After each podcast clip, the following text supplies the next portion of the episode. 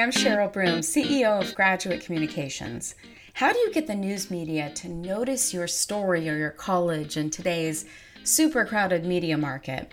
How do you make sure the right message gets out even when you're facing a crisis? And how do you become better at telling your college's unique story in a way that your audience can pay attention to? Well, these are some of the questions that I had for today's guest, Nancy Marshall, who is the CEO of Marshall Communications. Marshall Communications is a boutique marketing and public relations agency that's been working with clients and the media since its founding in 1991. It's based in Maine, but uh, Nancy and her amazing team have worked on stories and PR and marketing programs all over the United States. Their disciplined, strategic approach to marketing and PR has built brands through relationships and innovative storytelling for more than 30 years. I had such a great time talking to Nancy. She is so much fun and has such a wealth of knowledge, and I know you're really going to enjoy the conversation as well.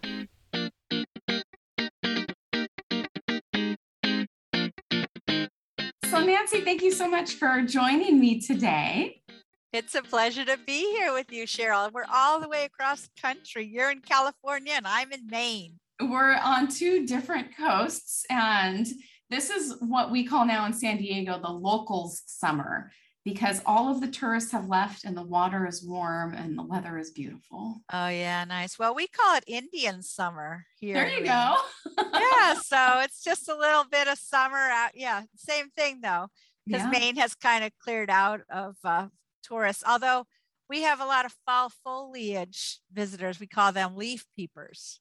Oh, oh, well, you're on my list to visit. I can't wait to get out and see that.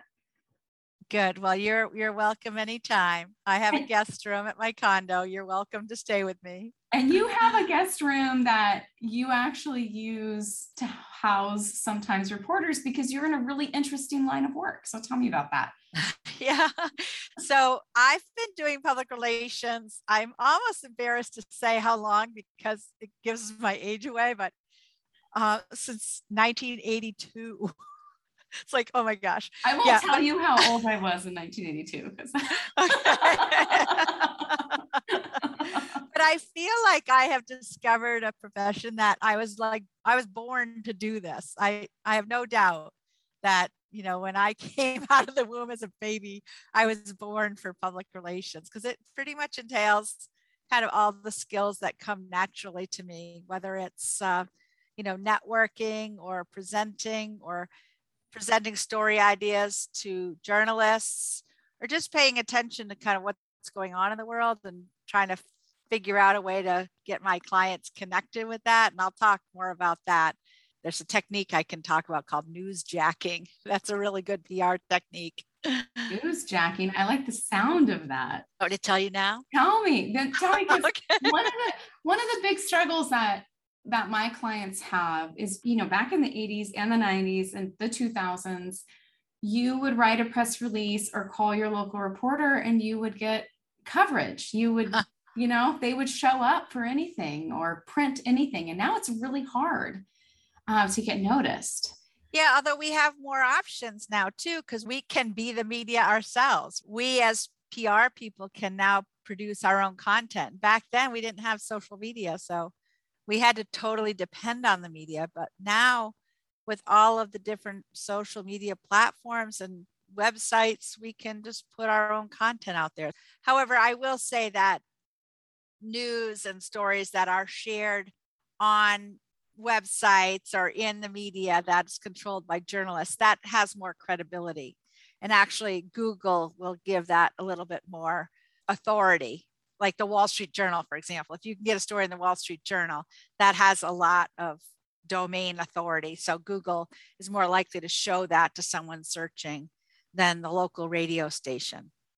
Well, definitely that makes sense. So, how do you do newsjacking then? so, newsjacking, um, part of it is uh, any good PR person should be following what's happening in the news every day, all the time, and how does your story fit in with what's happening nationally or internationally? And then how can you localize that story? So an example is i have a client here in maine that actually is the only manufacturer of covid test swabs in the whole country and one of only two in the whole world. So obviously that company is extremely relevant to the news media right now so the idea is that you figure out what you do and how does it connect with a story that's happening in the news anyway. So that client of mine can get in the news any day at this point because COVID testing is so relevant. I had another client that was a, a novelist. He wrote thriller novels and he wrote about women from Saudi Arabia, actually. And these were fiction books. So my strategy with him was sort of to identify journalists who were writing about authoritarianism and everything that's happening right now in the in the Middle East with the Taliban and women. So I was trying to tag my story of my client into what's happening in the world stage. So a journalist will oftentimes be open to a story pitch if it gives a human face to a current story. So the fact that I could offer an author who had done a lot of research about authoritarianism and its impact on women, I was able to get quite a bit of coverage for him because of that. And something interesting that you said there wasn't just like you, you know, write up a press release like this author, uh, you know, is an expert on authoritarianism. You found reporters who were covering that story. So this is something they're already interested in and dedicated to, and you pitch it to them. Yeah, I sometimes will say press releases are so last century, you know, because I mean, uh, we still do press releases. It's fine to do press releases, but I think almost anybody can do a press release. But the real, what I always say is where the rubber hits the road in public relations is either having a relationship with a journalist or finding a journalist. And I will give you a secret, and this is worth a lot of money. Twitter. Twitter is the best place to find journalists because uh, most journalists use Twitter.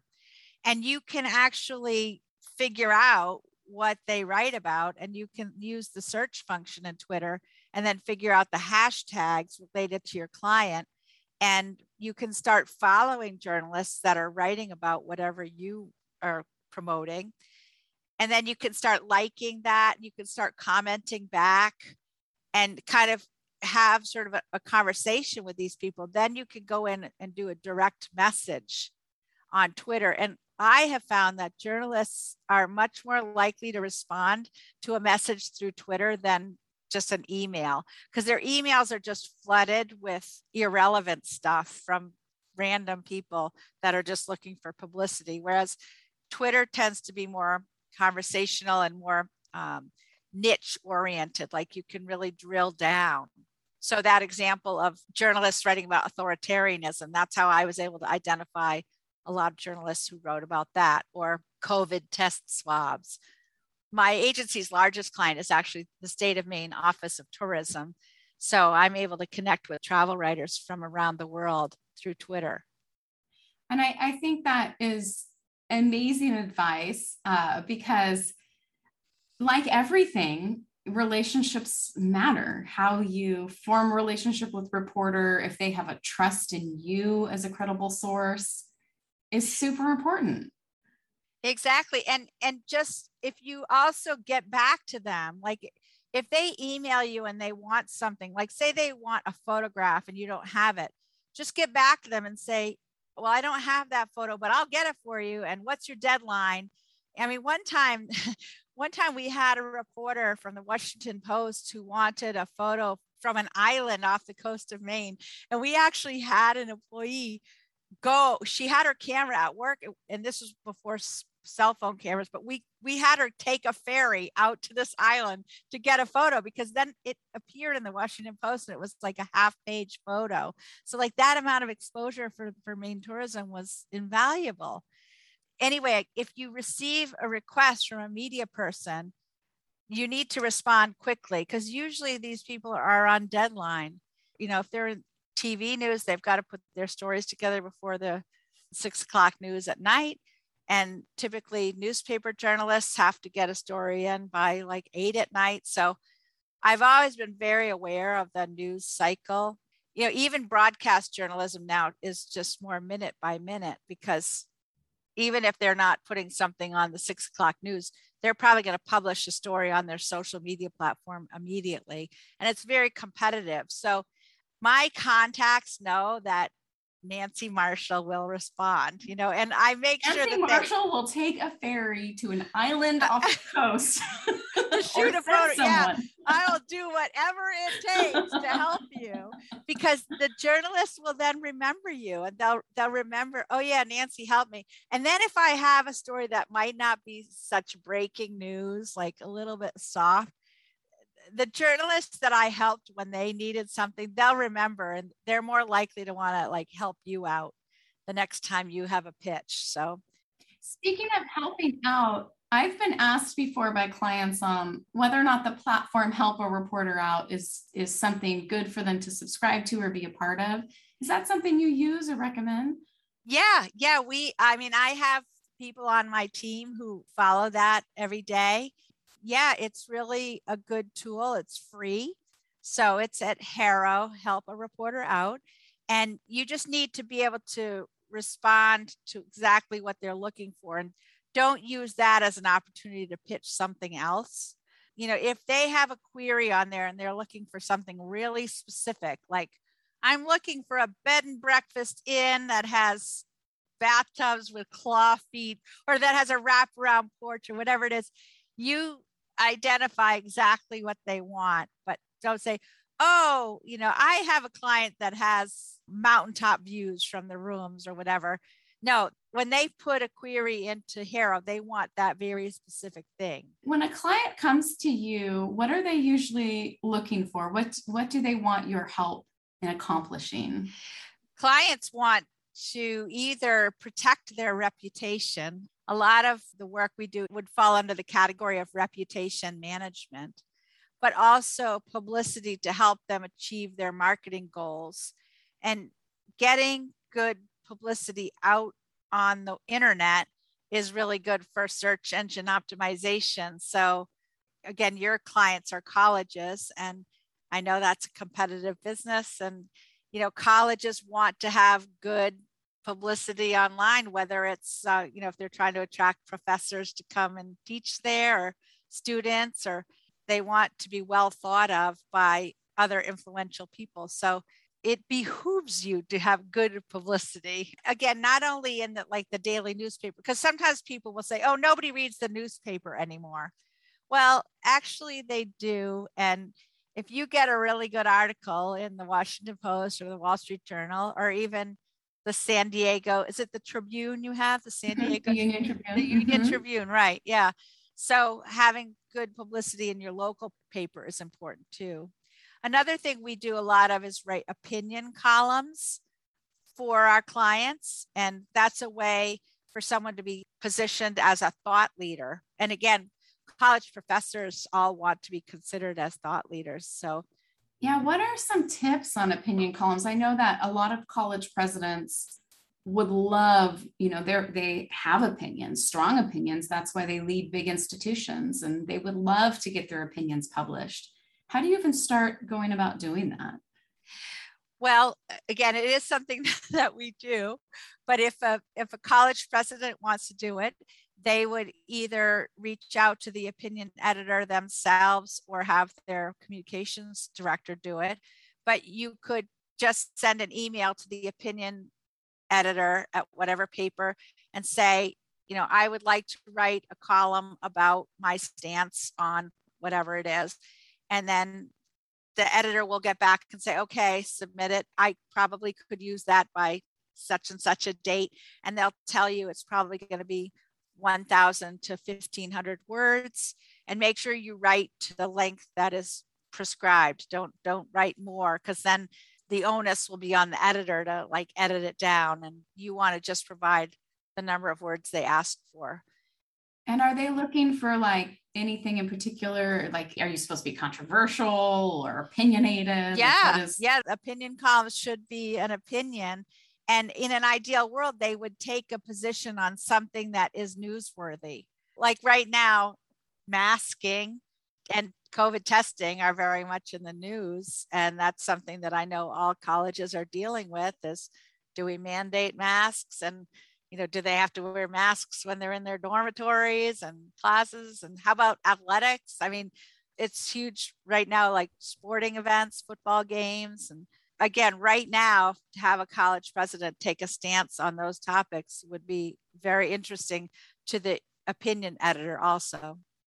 Actually you just sparked an idea in me. I'm like oh my gosh when i get off this call i need to call my client because her college president wrote a opinion piece on linkedin just on his own profile on why he didn't support requiring vaccinations on his campus which is completely opposite than the way most colleges are going and his opinion he's a doctor and it was very eye-opening to hear a different side of the story so anyway, I was like, he that would I'm sure get picked up. That could get picked up locally, nationally, and actually, I could see that person going on Meet the Press or you know on a national news program because that's a unique stance. And that is a, a point I kind of wanted to discuss with you because I think a lot of people think whatever they're doing at their institution is newsworthy, but if a whole bunch of other people are doing it, it's not unique, it's not exciting. Right. So you have to find what makes it interesting or different.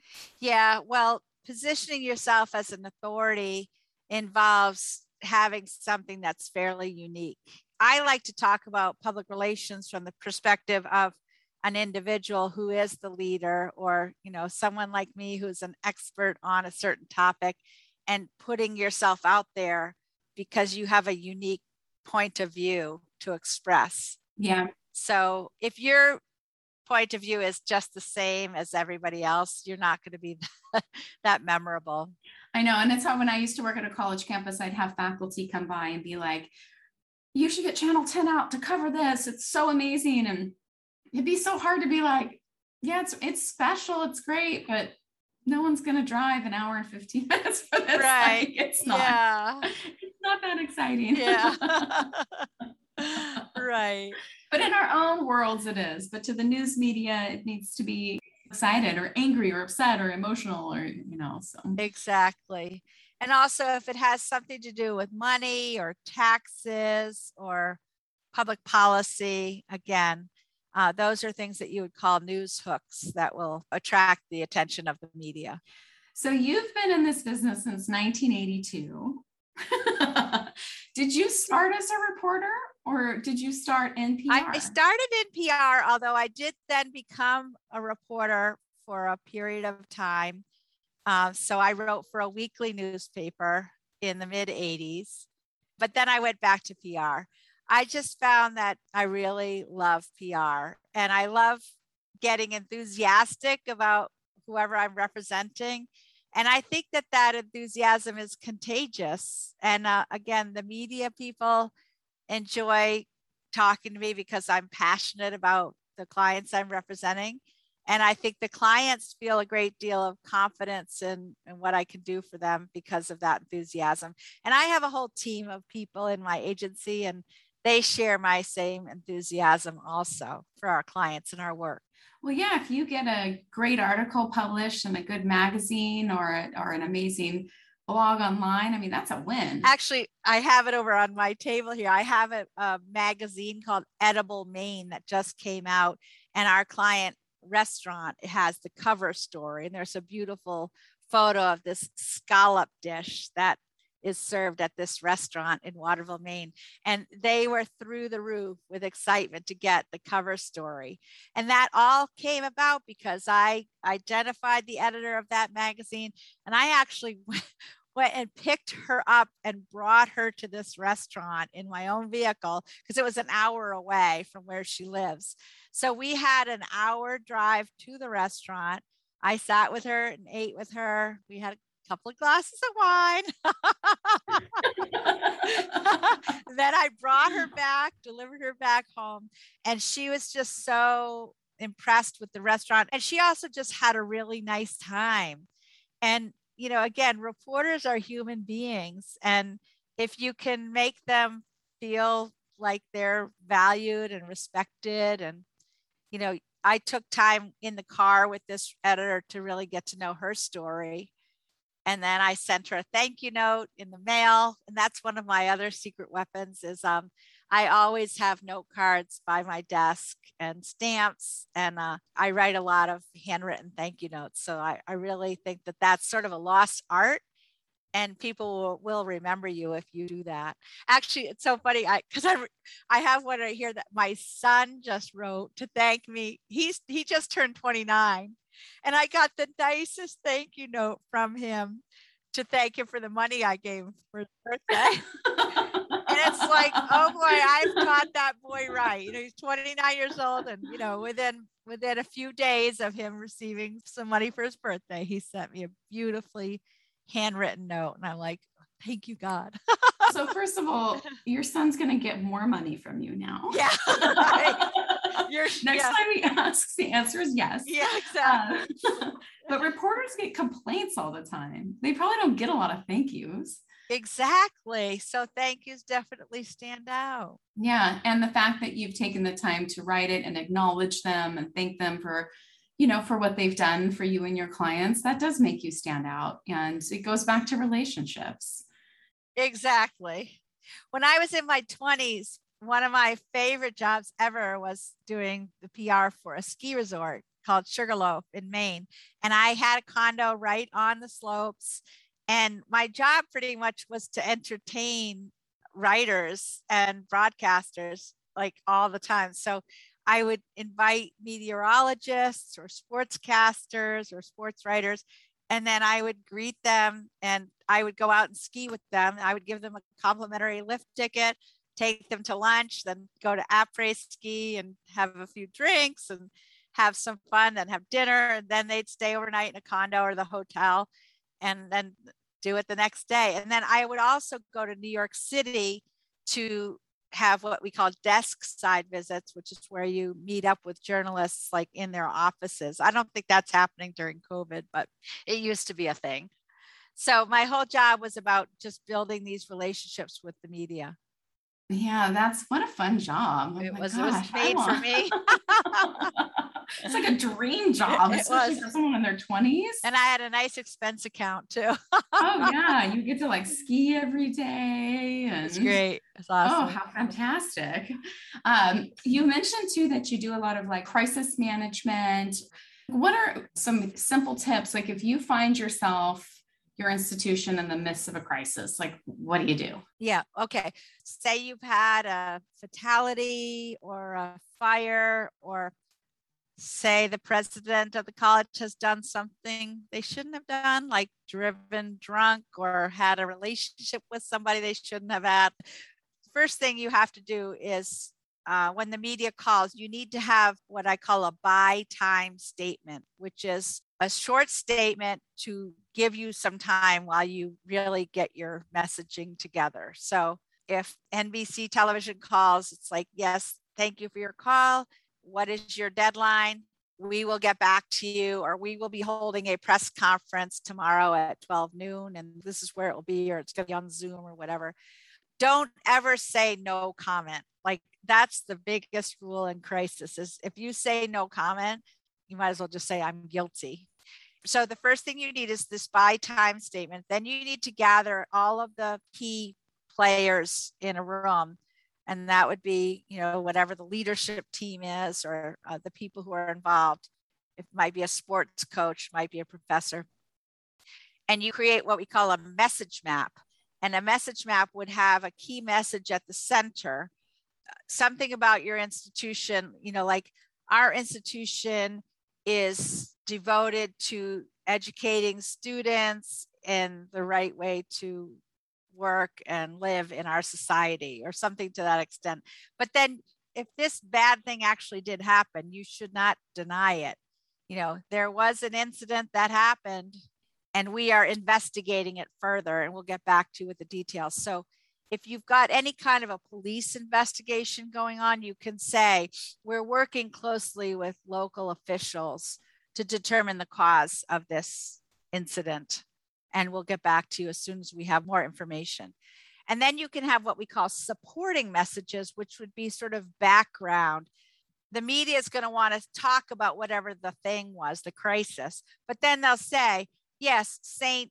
whatever college was founded in 1829 and the campus is 300 acres of wooded forest land and they have 3000 students from around the world and you could have other talking points give the media something to talk about because they have to tell the story. So why not feed them with information? So, you know, the media is saying, yes, there was this bad thing, whatever it was. However, you know, this is an institution that's been in business for 300 years. They've got 3,000 students. They've got a beautiful campus.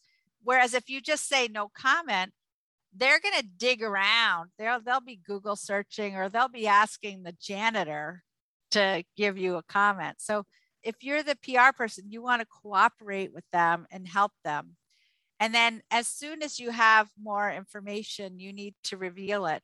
There's an expression that if you mess up, you need to dress up and fess up.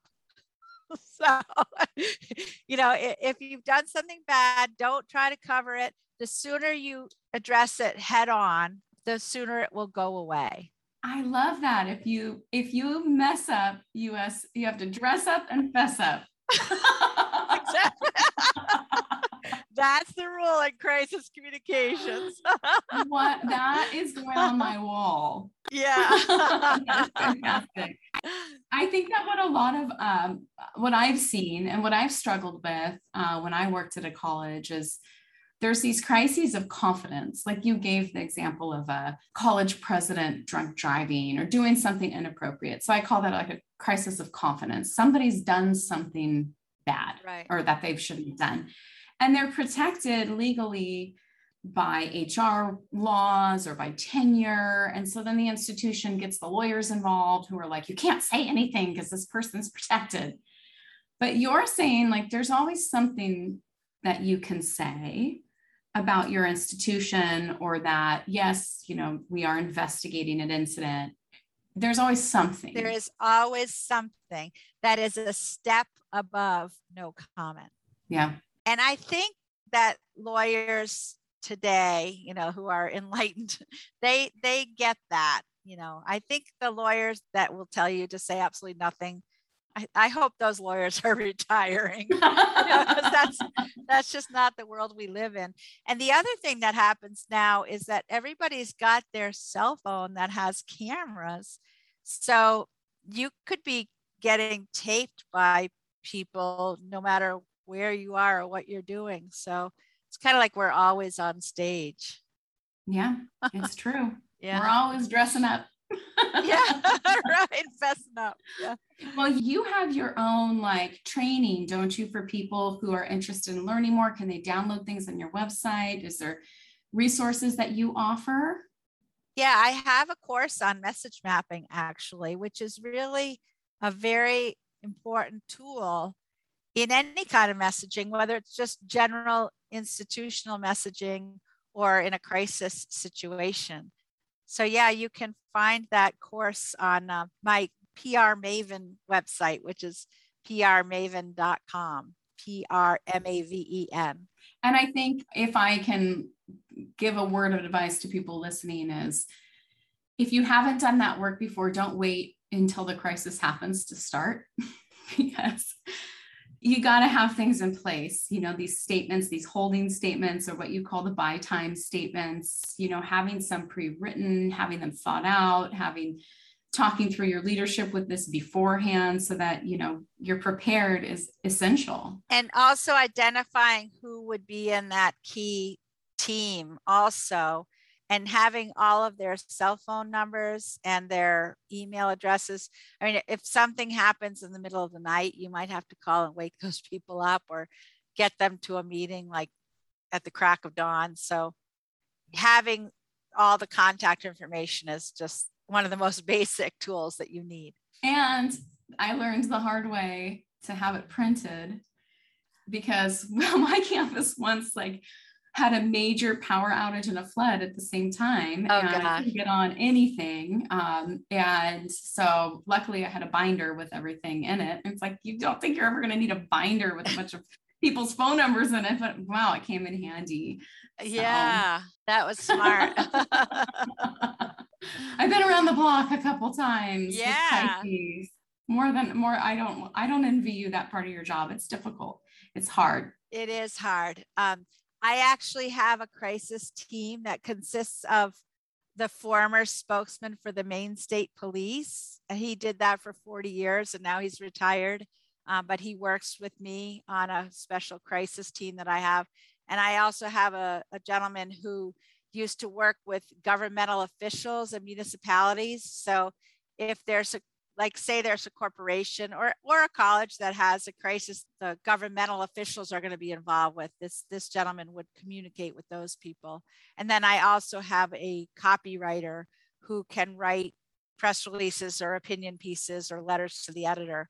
So we have this four person crisis team that you know we can descend on any situation and advise on most any situation as needed Wonderful. Well, you've got a, an excellent team and an amazing record. And my last question for you today is you're hitting a milestone in 2022, right? It's going to be 40 years. So I guess it will. Up your sleeve.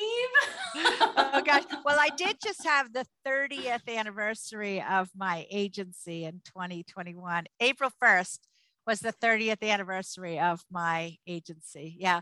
And we normally would have had a big party, but it was COVID. So we didn't have a big party. But yeah, I mean, I guess as much as you can sit around and think about the good old days, I try to think forward. You know, I'm going to the Content Marketing World Conference next week because I always am trying to stay on top of all of the newest methods of communicating. You know, again, when I was in my 20s, I had a very wise boss who said, You've got to stay on top of the technology or else you're going to be outdated really quickly. So I try to really stay on top of it. And that's why I enjoy doing podcasts like this one and why I have my own podcast as well. Excellent. Well, it's always so much fun to talk to you. And your podcast is great, and I'm a listener. So, for those people interested, um, PR Maven podcast. And I just learned from you a new technology, podcast technology that I'm going to check out. So, you're now streaming your podcast. So, Yeah. people like to watch it, you can find uh, find Nancy now on what was it, StreamYard? Yeah. StreamYard. Yeah. StreamYard, and then all the different podcast uh, platforms. So, Yeah. well, always so fun to talk to you. And thank, Thank, you you, so Cheryl. much. I enjoyed it too. I love your saying. I'm going to put it on my wall. right. Yeah. Thank you. I'm also going to share it with my children because I think it's awesome. All right, Nancy, take care. Thanks, Cheryl. Bye bye.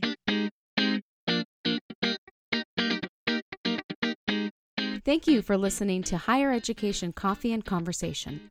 If you like the podcast, please leave me a five star rating. And to discover more great higher education related content, make sure to visit us at graduatecommunications.com. And with that, I'm going to say thank you for listening. Thank you for the hard work you do for students each and every day.